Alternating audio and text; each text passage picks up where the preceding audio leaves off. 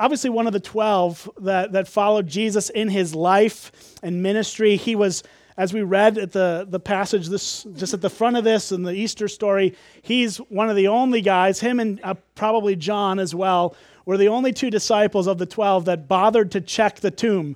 Um, and so Peter ran there after the women came back and reported that Jesus was, uh, was raised and was, was not in the tomb. And Peter goes and he searches that out and he sees the empty tomb. And, and so this man uh, encountered the, the suffering and death of Jesus. He experienced the empty tomb, and he was one of the first who Jesus appeared to after his resurrection. And so here you have Peter writing this, this letter to uh, the church and uh, to a group of Christians that have been scattered around the world. And, and he starts this letter out talking about the risen Christ and why that matters to our lives. And so we're going to look at five quick things today. We're just going to spend a little time on five things uh, in this passage that, that we can lean on as we have a risen Savior. So look at verse 3. Um, it says, Blessed be the God and Father of our Lord Jesus Christ. Because of his great mercy, he has given us new birth into a living hope through the resurrection of Jesus Christ from the dead. And so, what we're told here is really important. We have a merciful God. Because of his great mercy, he has made us alive. He has given us this new life, this new birth.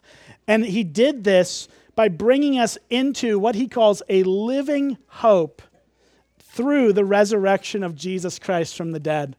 So, our hope as Christians is alive because our Savior is alive, that the resurrected Jesus gives us a living hope. And, and that's the theme of this section, this living hope in Jesus because he was raised from the dead. And so, as we continue to read, we see five things that, that uh, are true because of Christ's resurrection that, that give us living hope. So let's keep reading. It says, um, He's given us this new birth into a living hope through the resurrection of Jesus Christ from the dead and into an inheritance that is imperishable, undefiled, unfading, kept in heaven for you. You are being guarded by God's power through faith for salvation that is ready to be revealed in the last time.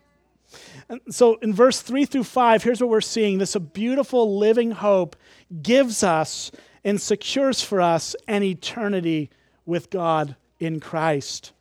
We, we have absolute security and protection and, and a, an inheritance that cannot be taken from us because Jesus died the death we deserve to die right? That's what happened on friday. We, we talked about and celebrated in this, this crucified savior who took our sins upon himself. By doing that he then uh, removed all of our sin and everything that separates us from god in, in a right relationship with him. He gives us this new home that he then secures permanently eternally forever for us because he was raised from the dead. If Jesus had just died and hadn't raised, then our whole faith and hope is gone. There's no hope in that, right? There's no hope in a, in a dead Messiah. There is hope, though, in a living, reigning Messiah that we have in Jesus, and he keeps our salvation for us. Look at how it says we have an inheritance that is imperishable it can't, it can't go away. Everything in this world eventually erodes and is ultimately perishing, but not our eternity. It is undefiled.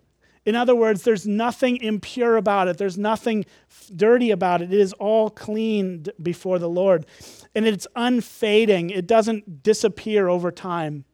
In fact, it, we're told it's kept in heaven for you that God secures you in his arms because Jesus has given you a living hope through his resurrection.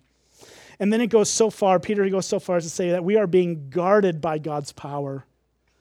Think about that. Like our, our faith can be so uh, shifting left and right. Our faith can be uh, weak at times. We can doubt and fear and all the things, right? We, we're human, we're sinners, we, we encounter that. But the promise of the resurrection is that even though we may sway back and forth and our resolve may not be what it should be, we are being guarded by God's power because Christ is risen. And, and that power is through faith for salvation to be revealed at the last time. So our, our, our, our whole inheritance is built around the salvation that Jesus Christ gives us through his life, death, and resurrection. That he is holding our security in his hands. That is so important. And it's going to it's going to actually go into a deeper implication in the next verses. Let's let's keep reading verse 6 and 7. He says, "You rejoice in this, that in, in this your salvation, right? That you're rejoicing in this, even though now, for a short time, if necessary, you suffer grief in various trials, so that the proven character of your faith, more valuable than gold, which, though perishable, is refined by fire, may result in praise, glory, and honor at the revelation of Jesus Christ. What's, what is Peter saying to us in this? What is the Bible saying here? It's telling us that our eternity is secure in heaven, but that doesn't mean we're going to have an easy coasting of a life. We are going to have struggles here. Our living hope is a living hope even in the midst of suffering. And, and we have to recognize that there is, um, there is a squishy Christianity in our, in our uh, world today, a Christianity that doesn't have any real grit because we many of us don't recognize that the sufferings we go through are actually meant to refine us and to make us more like Jesus. He uses the analogy of gold being refined by fire. And to refine gold, you have to put it into an incredibly hot fire. And as it's, it's burning in that fire, the, the dross or the impurities are coming to the surface and getting scooped away. And, and the more that, that that gold is in that fire, the more pure it becomes. And Peter says that, like that, our trials, our struggles, our sufferings in this world are being used by God to bring about this refinement of our faith and trust in this living hope. That, that hope is alive even in the midst of suffering. Charles Spurgeon uh, says that we must expect trial because trial is the element of faith. And faith without trial is like a diamond that's been uncut, the brilliance of which has never been seen. Right? You don't see the beauty of a diamond until it's been cut and put under this, uh, th- this uh, refinement. And then it says, a fish without water or a bird without air is, is what faith is without trial. Trial is the, is the world we live in, difficulties are the world we live in, but that doesn't mean we're without an, an eternal living hope. Our hope in Christ is what sustains us in trial and keeps us going towards Him. And Peter is writing to a, peop- a group of people who are in incredible suffering, far more suffering than what we live in. These were people, in verse 1, it says he's writing to the chosen people living in exile, dispersed abroad. So these were people who had been removed from their homes they, they, were, they were essentially refugees. They couldn't live where they were wanting to live, and they had to go abroad. And Peter's writing to these people who have been, displaced and, and have this incredible angst and suffering, and he's writing to them right at the beginning of his letter. It's not, that's intentional, right? At the very beginning of the letter, he says, This is your living hope. Your living hope is not in your comfort. Your living hope is not in your security here and now. Your living hope is not in your financial setting. Your, your living hope is not in having a job or not. It is, it is in Jesus. That's where your living hope is found. And so, no matter what you're going through, we can lean into this living hope through the risen Savior. Let's go on to number three, verse 8 and 9. It says, I love these verses. These are some of my favorite verses in the Bible says, Though you have not seen him, you love him. Though not seeing him now, you believe in him and you rejoice with inexpressible and glorious joy because you are receiving the goal of your faith, the salvation of your souls. The, this living hope we have in Jesus is what leads us to love Jesus. And notice that loving Jesus is not connected here to being able to see him. Right? He says literally, you do not see him, but you love him. I, I, that's where we all live, right? Like Peter saw Jesus, he lived among Jesus, he walked and followed Jesus. And that's a very different thing than what we have going on. But these people he's writing to probably uh, 30, 40 years after Jesus is ascended into heaven. These people didn't know Jesus. They didn't know him personally in, in the sense that they could see him and touch him and, and know him in that way. What, what they did have, though, was a faith and a living hope. And so, that, though they did not see him, they, they love him. And that's where every single one of us in this room needs to be. Though we don't see him physically here, we can love him and we can believe in him because he is risen from the dead. This is, this is the cornerstone of our faith that Jesus Christ is raised from the dead. And we can certainly see the effects of him and, and the things he does in our lives. And ultimately, the thing that we have to lean on is in verse 9 that we have received the goal of our faith, which is what? He says it the salvation of our souls. Our salvation is the goal, and that's being received by this living hope in Jesus. Fourthly, I told you we're going quick here. So, verse 10 through 12 says, Concerning the salvation, the prophets the Old Testament prophets he's talking about, who prophesied about the grace that would come to you, searched and carefully investigated. They inquired into what time or what circumstances the Spirit of Christ within them was indicating when he testified in advance uh, that uh, to the sufferings of Christ and the glories that would follow. It was revealed to them that they were not serving themselves, but you these things have now been announced to you through those who preach the gospel to you by the Holy Spirit sent from heaven. Angels long to catch a glimpse of these things. All right, so here's, here's what this is pointing us to. Our living hope leads us to the scriptures, and the scriptures lead us to a living hope. It's this, it's this circle.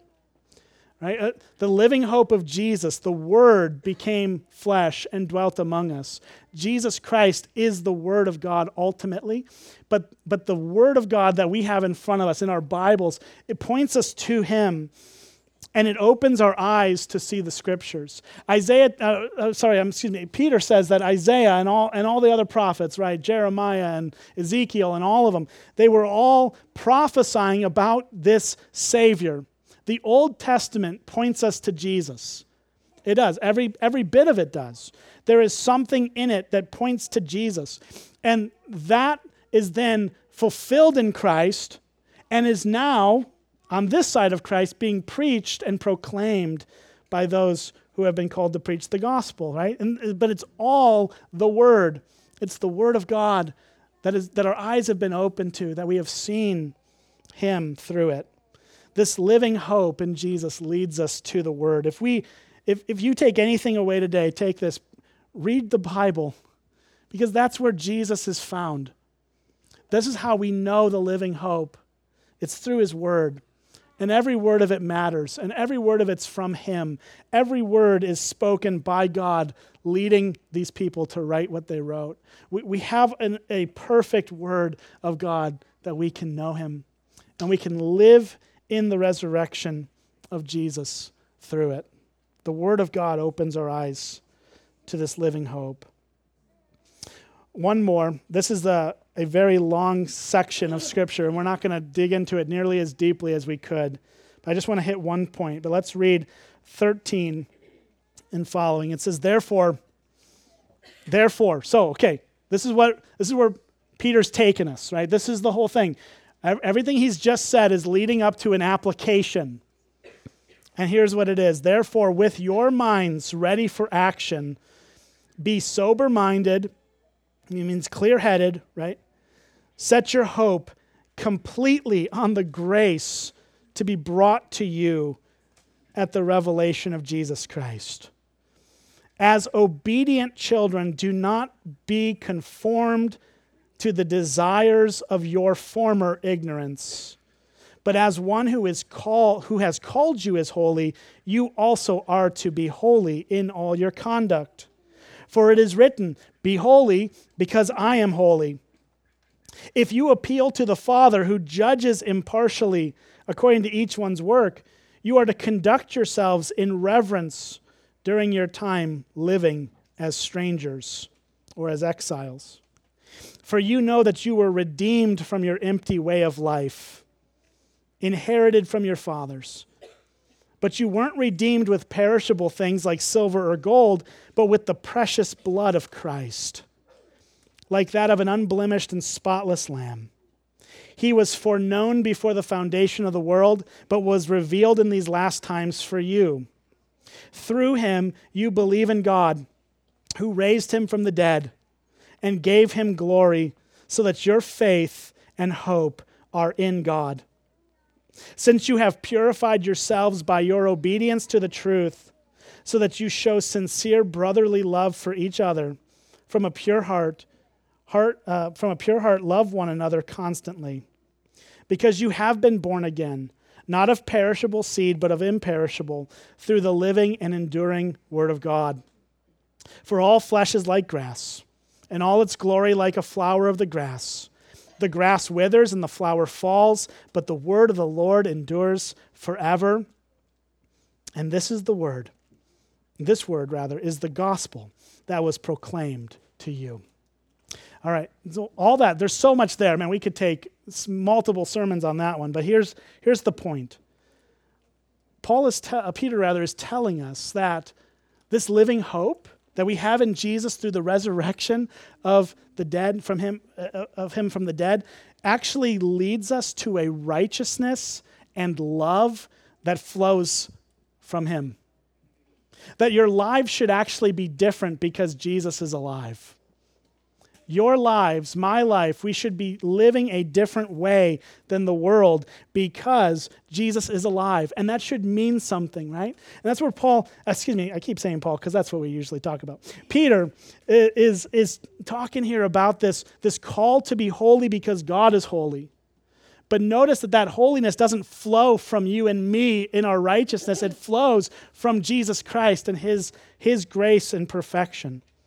He, he says that we have been we have, we have been redeemed not with these perishable things like silver or gold, right? God didn't buy you with, with money. He actually paid for your freedom and your salvation with something far more precious the very blood of Christ.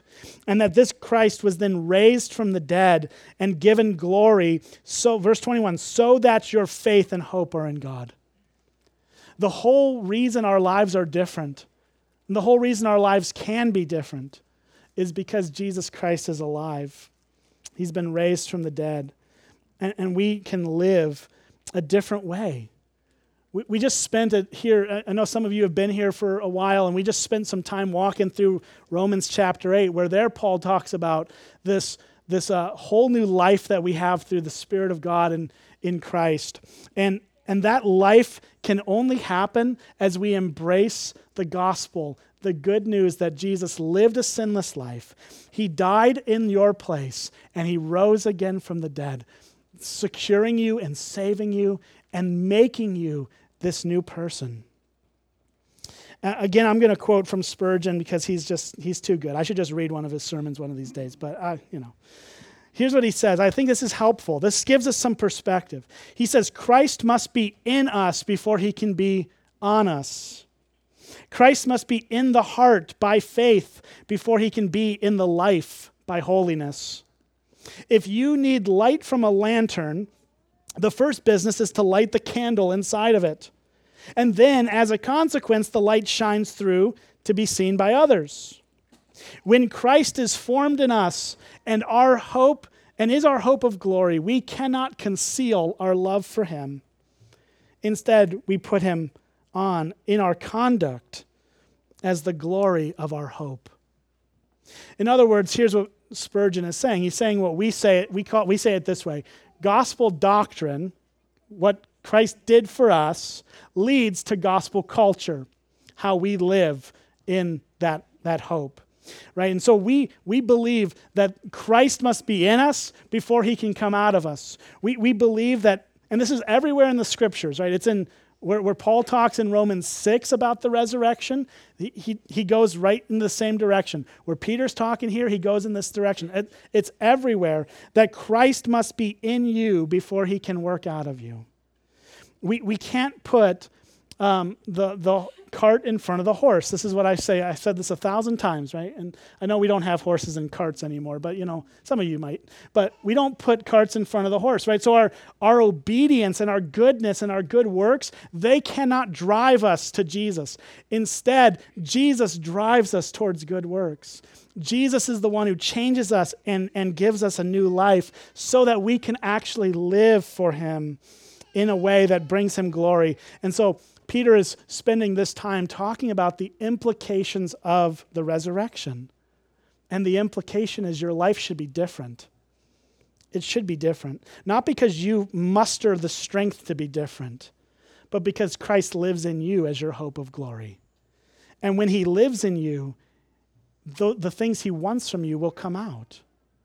That they will, they will happen in, in, a, in a way that is beautiful and centered on Him. And so we can live in a new resurrected life. Right? Paul says in Romans 6 that, that because Christ walked out of the grave, we can walk in a newness of life. We can have this new resurrected life in ourselves by knowing Him in the power of his resurrection. And we can ultimately be set free from sin uh, in its power and its, and its uh, punishment. We can be free from sin by trusting in Christ, the very Christ that died and walked out of the grave on the third day. That's our hope. That's the living hope that we have.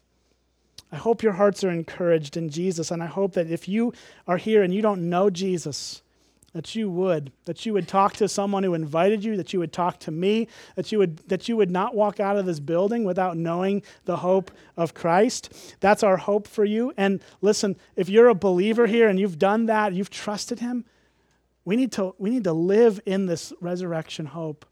We need to stop leaning on our own strength and lean into his because it's his power not ours that can change our hearts and lives. So with that let me pray for us and we're going to sing in response. Now, we're not taking communion today because Easter is the one Sunday a year we don't do communion because it's about his life. It's about his life. That's what we're here to celebrate.